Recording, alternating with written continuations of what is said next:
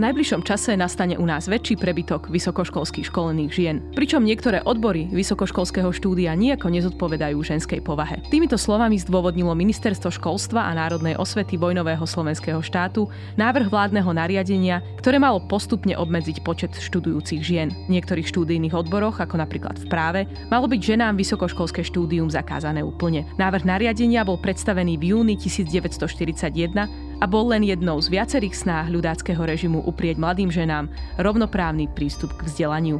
Tieto pokusy o domestifikáciu žien však vyvolali vlnu protestov.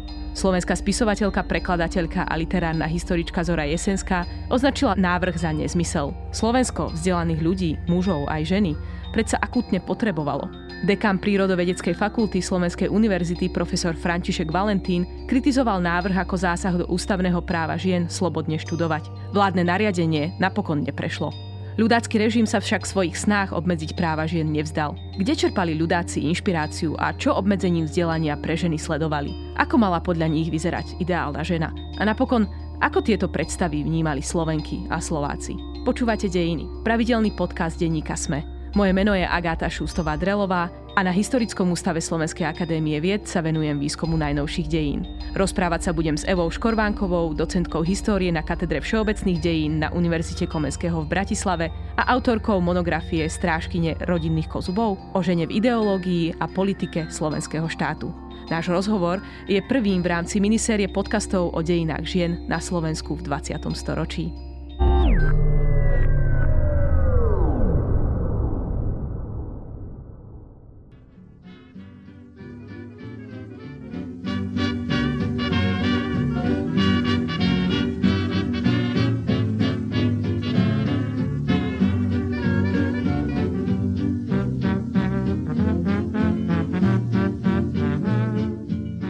Podľa posledného, a teda minuloročného ščítania má momentálne na Slovensku vysokoškolské vzdelanie viac, viac žien ako mužov. Avšak na konci 30. rokov v čase vzniku slovenského štátu bola situácia samozrejme úplne iná. Faktom teda je, že slovenské ženy profitovali z relatívne pokrokového prístupu k vzdelávaniu a Československo nejak výrazne nezaostávalo za európskymi univerzitami. V čase vzniku slovenského štátu už teda nebolo raritou stretnúť e, ženy na prednáškach, na promóciách ale zároveň to ešte ani zďaleka nie je bežné a ani nie je veľmi isté, o čom napokon svedčí aj ten spomínaný ľudácky návrh.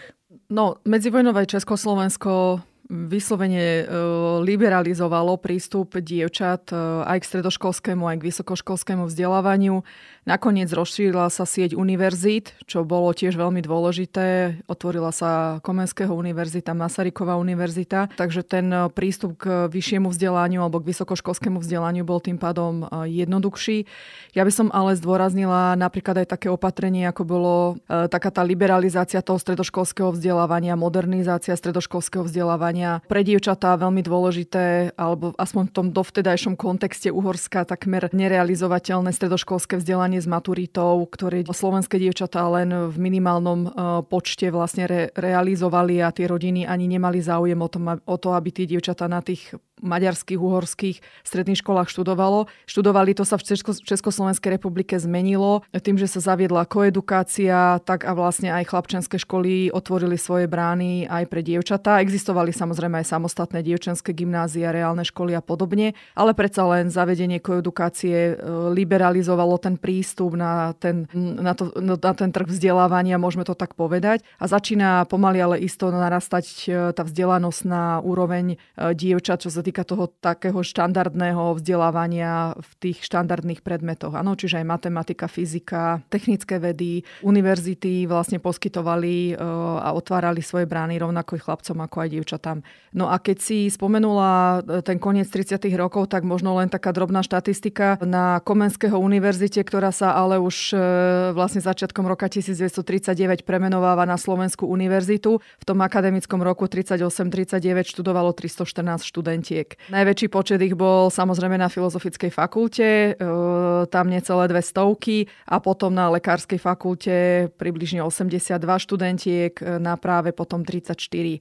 Tu je zaujímavé vlastne to, že aj Filozofická fakulta, aj potom najmä Prírodovedecká fakulta v tom kontexte slovenského štátu vlastne zabezpečovali ešte stále dorast stredoškolských profesoriek, čiže učiteľiek na stredné školy, kde vlastne predsa len tie učiteľky boli potrebné, lebo to boli učiteľky s vyššou kvalifikáciou.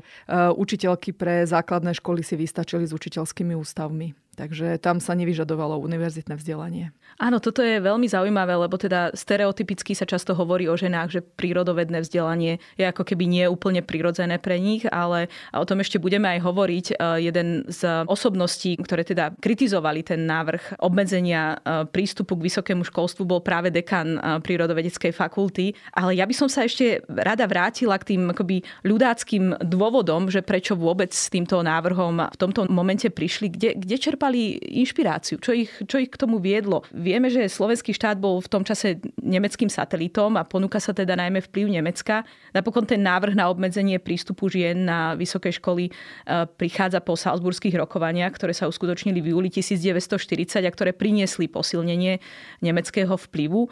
Avšak, ako píšeš vo svojej knihe, tie ľudácké inšpirácie boli o niečo rôznorodejšie. Odkiaľ teda tá ľudácká inšpirácia? Tu je veľmi dôležité si uvedomiť, že kde ten ľudácky režim videl to miesto ženy v tej spoločnosti. V podstate to by bolo tiež akože zabitie viacerých múch jednou radou. Eh, bolo dôležité dostať tú ženu zase do domácnosti, do rodiny. Ľudáci chceli podporiť pôrodnosť. Chceli zároveň vyriešiť problém, ktorý eh, vyplynul z tých územných strát po prvej viedenskej arbitráži, kedy sa na územie toho, ktoré zo, to, ten, to zvyšné teritorium vlastne museli presťahovať povedzme aj eh, tí kolonisti z tých južných oblastí, takisto prepustení učitelia, ktorí museli opustiť tie južné oblasti. Čiže bolo potrebné trošku vyriešiť aj otázku povedzme zamestnávania najmä mladých absolventov mužov.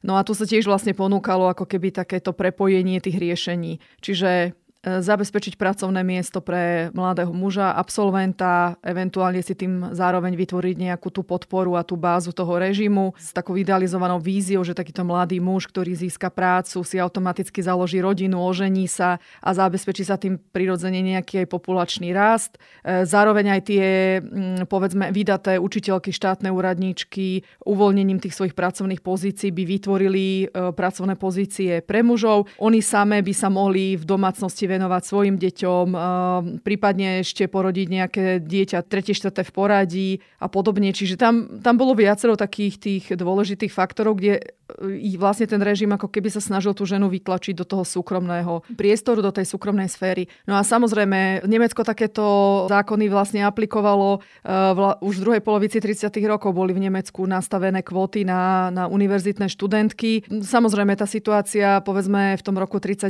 vyzerala ako tak, že sa to veľmi ľahko dá aplikovať aj na ten slovenský model. Ono to v Nemecku potom e, samozrejme bolo oveľa komplikovanejšie tou všeobecnou mobilizáciou mužov a tam sa nakoniec ukazovalo, že napriek nastaveným kvótam tých študentiek bolo na tých nemeckých univerzitách potom paradoxne viacej než tých mužov, lebo tí museli bojovať či na západnom fronte a neskôr na východe bola proste masová mobilizácia. Taliansko bolo skôr inšpiráciou práve tej patriarchálnej, také tej konzervatívnej, tradičnej sociálnej štruktúry, kde naozaj tá žena je matkou, manželkou, e, domácou gazdinou a jej vlastne e, život sa e, sústreduje len na tú súkromnú sféru.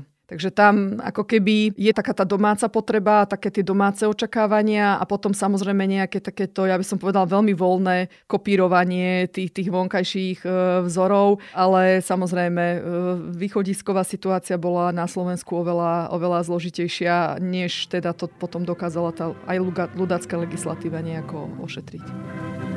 Slovenský človek pracuje nad svojom a pre seba, odhodlaný brániť slobodu, čistotu rodinných krvov, zbožnosť a zdravú kultúru národa.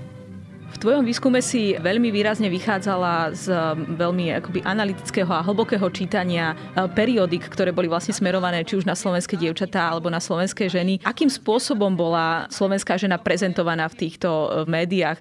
Vezmime si napríklad slovenskú devu, čo ak sa nemýlim, bol teda časopis pre mladé gardistky. Dievčatá zružené v Hlinkovej mládeži, čiže mladé dievčatá ona bola uh, viac menej orientovaná na tie dievčatá v tom vyššom veku od toho 16. do toho 18 oni sa tí dievčatá v Hlinkovej mládeži delili podľa veku na víly, uh, tatranky a devy, takže bolo to také romantické označenie, ale samozrejme cieľom tej výchovy, ona síce bola uh, samozrejme štrukturovaná podľa toho veku tých dievčat, ale cieľom malo byť pripraviť tú Slovenku na ten život v rodine, na, na materstvo, starostlivosť o domácnosť, o manžela. Takže tam už sa ako keby podsúvali také tie stereotypizujúce modely správania, ako sa tá dievčina má pripravovať, ako má fungovať. E, mňa napríklad fascinovala taká tá anketa, ako si slovenský junák, e, čož bol zase chlapec združený v Hlinkovej mládeži, predstavuje tú svoju ideálnu budúcu manželku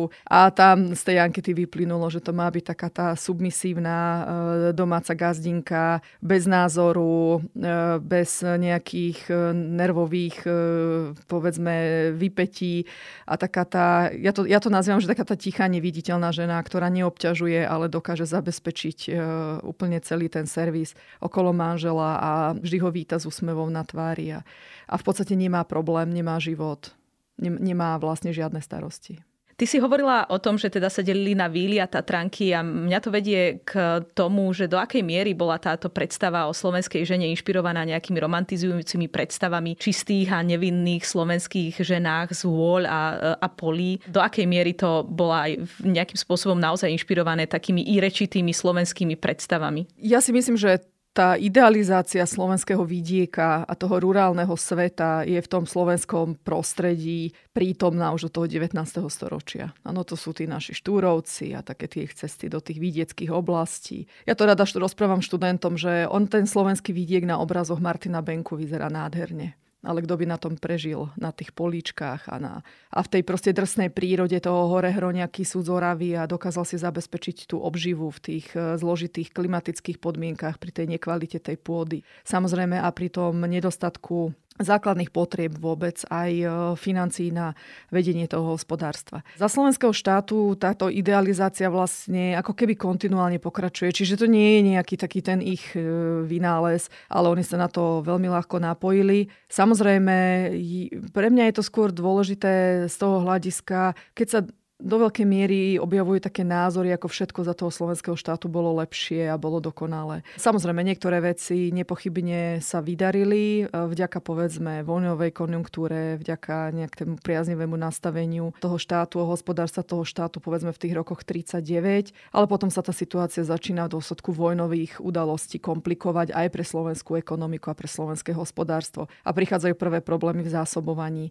Takže tam nie je e, priestor preto, aby sme si úplne úplne to, e, ten život v tom období idealizovali. Robili to ľudáci, lebo potrebovali vlastne ukázať ako tí ľudia dokázali vyžiť z minima a ako dokázali povedzme aj tie ženy s tým minimum gazdovať a ako si dokázali samé poradiť. Na druhej strane potom ale keď si pozrieme samotné prejavy Jozefa Tisa, tak je tam zaražajúce, že on sám upozorňuje na to, že napríklad slovenská žena absolútne nevie a nezvláda starostlivosť o novorodenca. Že si uvedomoval, že to nie je proste niečo, čo je dané tým ženám ako keby z hora, že to nie je nejaká vrodená schopnosť, ale že tie ženy niekto musí učiť, že ich musí niekto niekto proste voviesť do tých informácií, že oni musia byť eh, vzdelávané, čo sa týka povedzme starostlivosti o deti, čo sa týka starostlivosti o zdravie, o verejnú hygienu, o hygienu bývania a podobne práve preto tlačil vlastne uh, už od toho obdobia autonómie na to, aby sa zintenzívnila rôzna poradenská činnosť pre matky, pre deti, aby sa ďalej vlastne šírila osveta.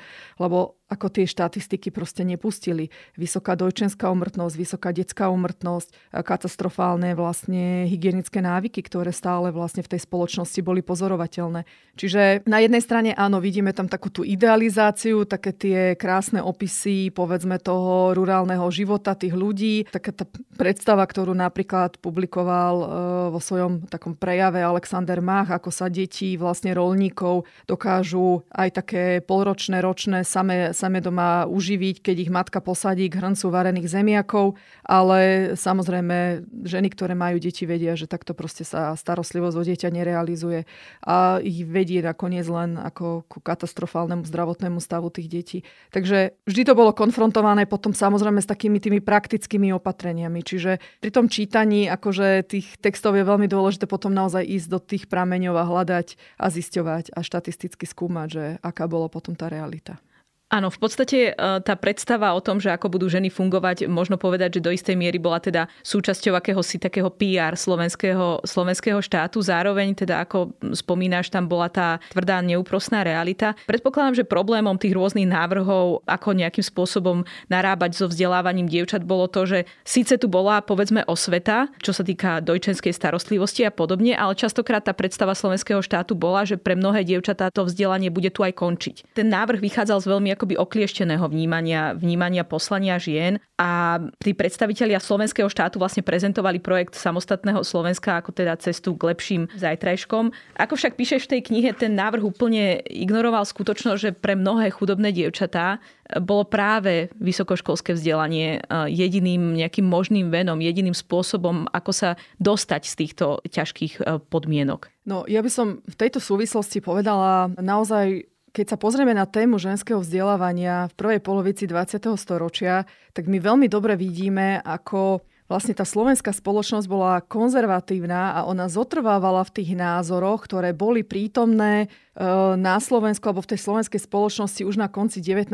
storočia. To je predstava, kde Áno, akceptujeme vzdelanú ženu, ale akceptujeme ju preto, lebo to jej vzdelanie bude slúžiť preto, aby ona bola schopnou matkou, schopnou manželkou, aby ona bola oporou svojmu mužovi, aby ona vedela, povedzme, ja neviem, dobre manažovať hospodárstvo, a aby prípadne vedela viesť nejakú živnosť spolu s manželom. Čiže ako ten, ten diskurs o tých vzdelaných ženách je veľmi dôležitý, lebo oni neboli a priori proti tomu, aby sa ženy vzdelávali, ale oni chceli, aby sa vzdelávali vlastne pre samé seba. Áno? Čiže aby boli vzdelané preto, aby vychovávali deti v národnom duchu, aby ovládali perfektne jazyk, nejaké základy, povedzme, matematiky, čiže aby mohlo byť takouto domácou učiteľkou tá žena a takéto funkcie, ale nikde tam za tým nie je tá pracovná emancipácia. No, preto oni to tak aj častokrát v podstate v tom dobovom kontexte tých rokov 39-40, keď sa tak veľa diskutovalo o tom, kde je miesto tej vzdelanej ženy v tej slovenskej spoločnosti, tak oni hovorili, že áno, že my potrebujeme vzdelané ženy, ale my ich nepotrebujeme na úradoch, nepotrebujeme ich na univerzite, my ich nepotrebujeme e, v národnom hospodárstve hospodárstve. Čiže v slovenskej žene by sme nenašli článok typu, že aké sú tvoje plány do budúcnosti, aký spôsob vzdelania alebo aký odbor by ti vyhovoval, ja neviem, sprav si krátky test, ktorým smerom by si chcela ísť a podobne, hej? No, že... ja si zase práve, že myslím, že e, práve v živene alebo v katolickej, katolická jednota žien a v tom časopise Nová žena, e, síce by sme asi nenašli práve takýto typ ankety, ale boli tam články, ktoré podľa mňa v sebe obsahovali návody na to, aby sa ženy v podstate usilovali sa pracovne emancipovať. Lebo predsa len tých žien v spoločnosti ako prirodzene viac než mužov. A veľmi dobre si to najmä tie vzdelané ženy, také tie, ktoré sa pohybovali v tom prostredí, povedzme, ja neviem, stredoškolské profesorky, lekárky, umelkyne, intelektuálky, také ženy, ktoré už v tom období, povedzme, tých 20 30 rokov vyštudovali v tom období liberálneho Československa e, univerzity a oni vedeli, že vlastne nie všetky ženy sa vydajú. Áno, nie všetky ženy získajú manžela, o ktorého sa budú musieť celý život starať, ale že niektoré sa budú musieť starať samé o seba, budú si musieť zabezpečiť tú obživu nejakými vlastnými prostriedkami a,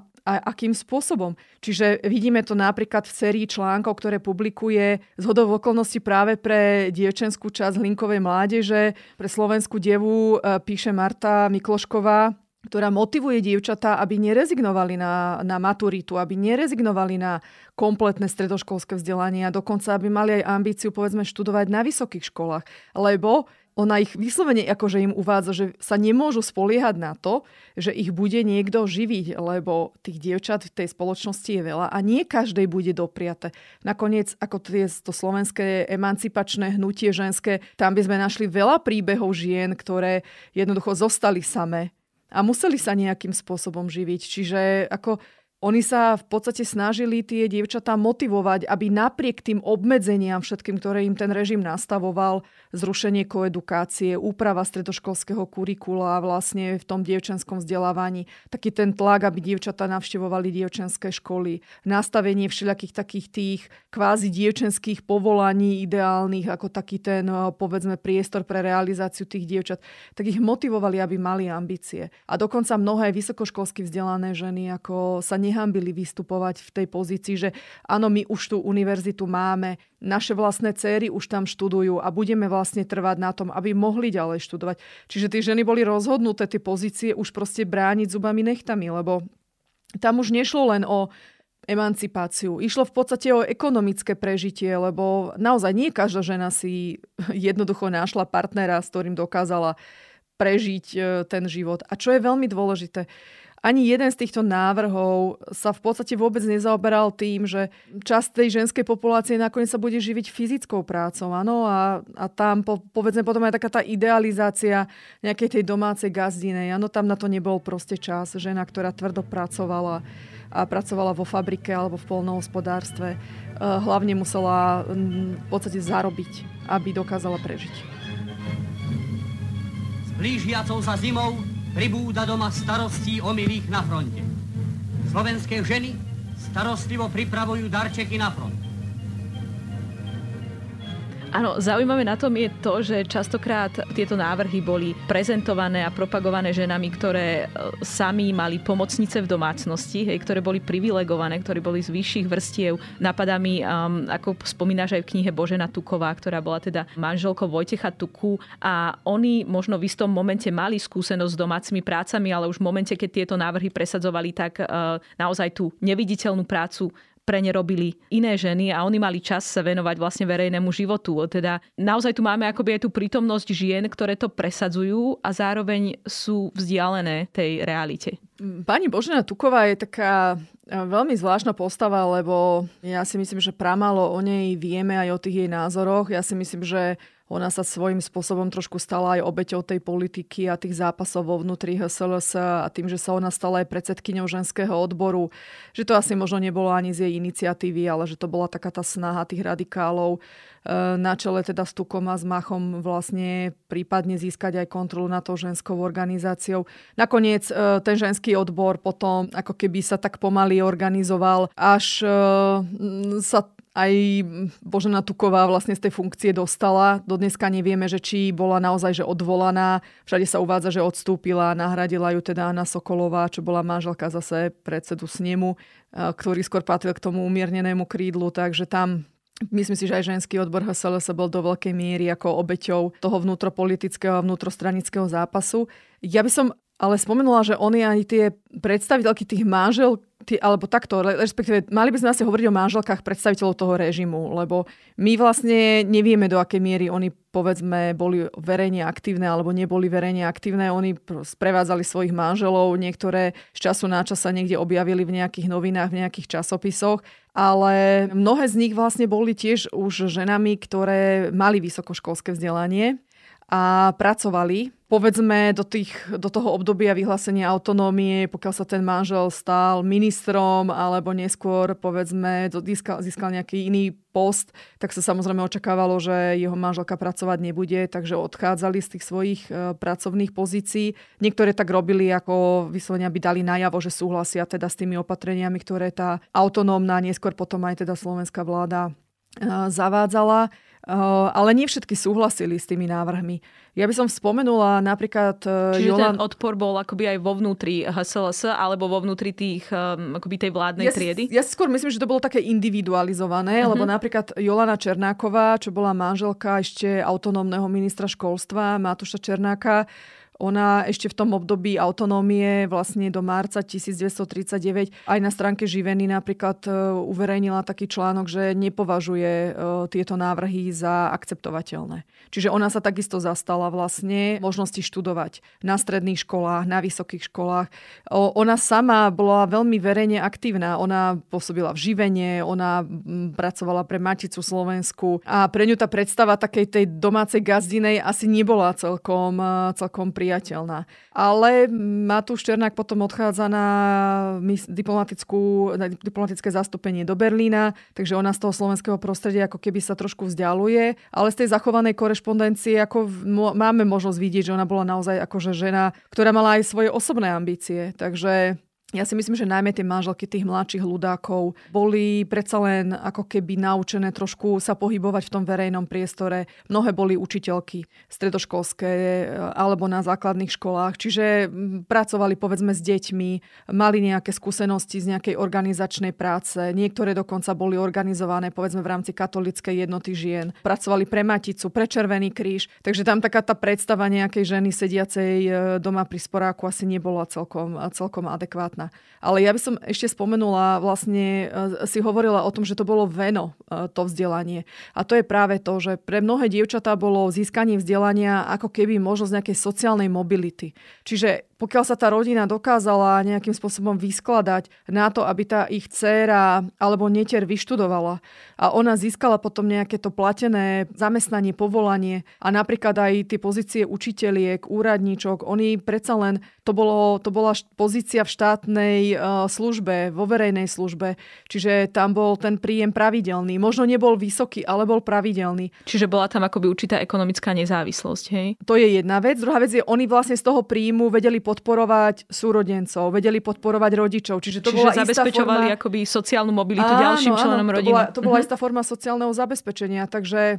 Sociálneho kapitálu. Áno, a to je to, presne, dostávame sa k tomu. Je to sociálny kapitál, lebo tie ženy a tie rodiny na to vzdelanie tých svojich dcer e, obetovali finančné prostriedky. A keď oni sa zrazu ocitajú v tom 39. 40. v dôsledku tých vládnych nariadení o prepustení vydatých učiteľiek a vydatých úradníčok na ulici, respektíve v domácnosti, tak je to potom problém lebo jednoducho tie rodiny to vnímali, alebo aj samotné tie ženy to vnímali v podstate ako taký ten tlak aj na, na to ich sociálne zabezpečenie. Čiže v niečom to bolo v podstate pripravenie tých rodín o úspory a zároveň investície, hej? No že a, a viac generačné. Dôchodkové zabezpečenie a by som povedala. Zabezpečenie. Áno. Hovorila si o ženách, o rôznych ženách, teda či už v redakciách rôznych časopisov alebo rôzne verejne činné ženy.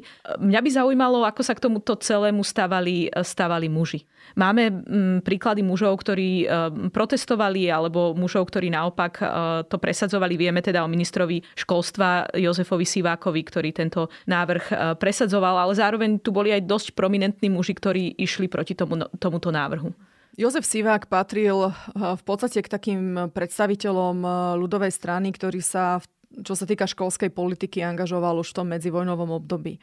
A zase jeho návrhy napríklad na zrušenie koedukácie ako vychádzali predsa len z toho, že bol konzervatívnym politikom, v podstate silne veriacim človekom, čiže to išlo v duchu aj toho učenia katolíckej cirkvi a tej papežskej encykliky o e, vlastne výchove mládeže, kde bola koedukácia vlastne odsudzovaná ako, ako vlastne nemravná alebo nesprávny spôsob výchovy a vzdelávania vlastne spoločného vzdelávania chlapcov a dievčat. Tam bola tá predstava, že vlastne chlapec a dievča sa mali prvýkrát stretnúť až v tej príprave na manželstvo, na manželstvo ideálne vlastne áno. tesne pred manželstvom. No, tam, tam boli také, také tie uh, predstavy o tom, že chlapci vlastne v tom každodennom kontakte s tými dievčatami ako zženštievajú, kdežto tie dievčatá ako keby tak hrubnú a naberajú také tie prvky toho mužského správania, ako keby to tak nejak oslabuje tie, povedzme, dneska by sme to tak moderným jazykom povedali, také tie rodové charakteristiky tých oboch pohlaví, takže toto ako ľudáci veľmi pripomienkovali a sa im to nepáčilo, že e, to zavedenie tej koedukácie umožňovalo tie bežné kontakty. Oni mali také rôzne tie príklady zo života, kedy ja neviem, e, tam došlo k nejakým predčasným e, stretaniam a kontaktom aj teda povedzme nejakého sexuálneho charakteru, ale vlastne moderná pedagogika im potom na to zase odpovedala, že naopak to spoločné vychovávanie a vzdelávanie chlapcov a dievčat ich ako keby pripravuje na ten budúci život, lebo sa aspoň naučia v podstate fungovať v tom, v tom svete vlastne s tým druhým pohľavím, že to, že to je nakoniec na prínos potom aj pre ten ich manželský život. Ale toto sa diskutovalo, akože otázka tej koedukácie, bolo jasné, že v momente, ako sa ľudáci dostanú eh, k riadeniu ministerstva školstva, tak na Slovensku veľmi rýchlo koedukácia skončí, takže autonómna vláda sa od začiatku ako keby netajila tým, že, že toto zrealizuje. No samozrejme, tam sa hneď ozývali také tie varovné hlasy aj zo strany vlastne profesijných organizácií, napríklad toho spolku profesorov Slovákov, kde boli aj zastúpení muži a upozorňovali na to, že v momente, kedy sa na Slovensku zruší zvýši koedukácia vlastne v rámci toho stredoškolského vzdelávania, tak začne veľmi rýchlo klesať počet stredoškolských vlastne študovaných dievčat. Pretože tie školy neboli na to pripravené. Čiže jednoducho neexistovali paralelné dievčenské gymnázia a podobne. Neexistovali, by... uh, zostali by vlastne, zostala by zachovaná tá sieť tých dievčenských škôl. Väčšina pravdepodobne tých koedukovaných by sa po zrušení koedukácie bola zmenila na chlapčenské a postupne vlastne by tie dievčenské triedy boli uh, úplne zmizli. Takže tým by sa bolo v podstate eliminovalo už veľký, veľká časť tých stredoškolských uh, študentiek.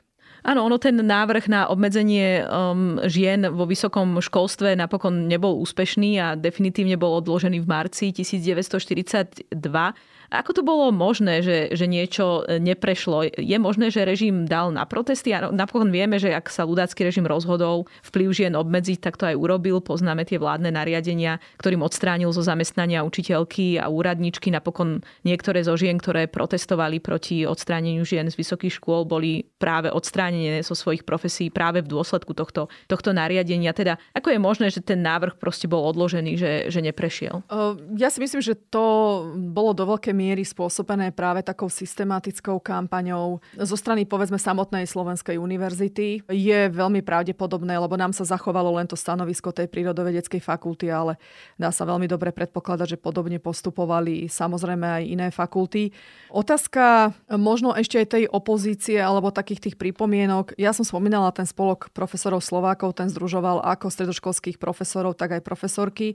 Takže tam bola tá, to zamietavé stanovisko jednoznačné. Takisto mm, oficiálne aj rôzne právnické autority vlastne tento návrh e, odmietli. Argumentovali tým, že v podstate napriek nepochybne zložitým pomerom a vojnovým časom by si tie ženy k tomu vysokoškolskému štúdiu boli našli cesty vlastne mimo hranice Slovenska. Takže to v podstate ako ukazovali skôr, že by nastal nejaký odliv e, tých žien mimo ten rámec toho Slovenska. Zároveň upozorňovali na to, že predsa len už je tam nejaká tá tradícia, je tam nejaká tá skúsenosť skúsenosť, sú povolania, ktoré boli vnímané ako ženské. Áno, preto napríklad tá kvóta pomerne vysoká pre tú medicínu, lebo tam sa počítalo s tým, že najmä teda ženské lekárstvo, detské lekárstvo, to, to bola vysostne ako ženská záležitosť a tam sa aj predpokladalo, že by tých žien, absolventiek malo byť podstatne viacej. A veľmi dôležité, Slovensko malo predsa absolútny nedostatok niektorých povolaní. Ano, lekárov, lekárov, hej, množstvo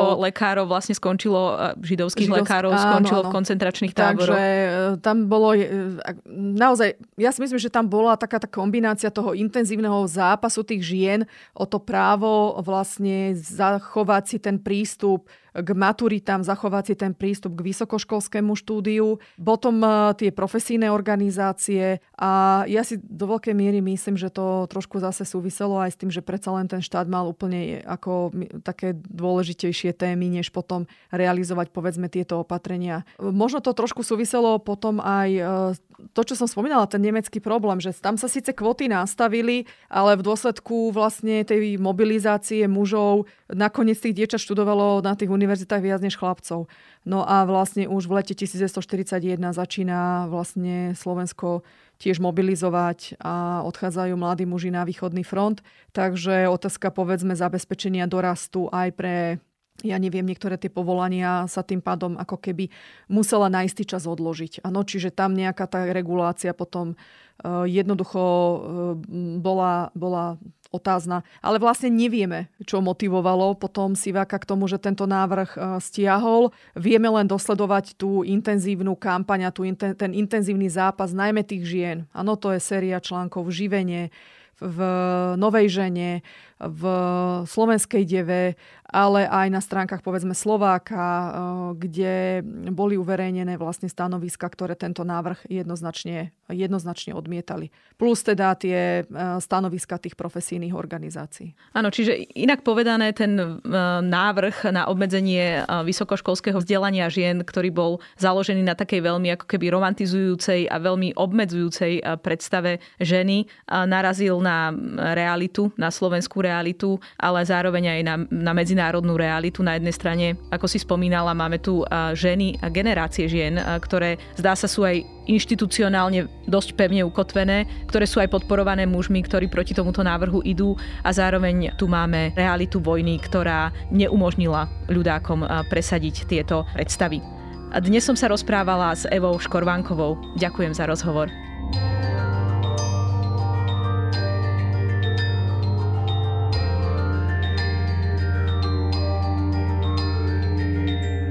Počúvali ste Dejiny, týždenný podcast denníka SME a historickej reví, ktorý vychádza vždy v nedelu. Nájdete ho vo vašej obľúbenej podcastovej aplikácii alebo na sme.sk lomka dejiny. Ak sa vám podcast páči, môžete ho v podcastovej aplikácii ohodnotiť, pomôžete nám ho tak dostať k viac poslucháčom a poslucháčkam. Ak nám chcete zanechať odkaz, napíšte nám na mail na dejiny sme.sk alebo sa pridajte do podcastového klubu denníka Sme na Facebooku. Som Agáta Šustová-Drelová a na tejto epizóde sa spolu podielal aj Viktor Hlavatovič.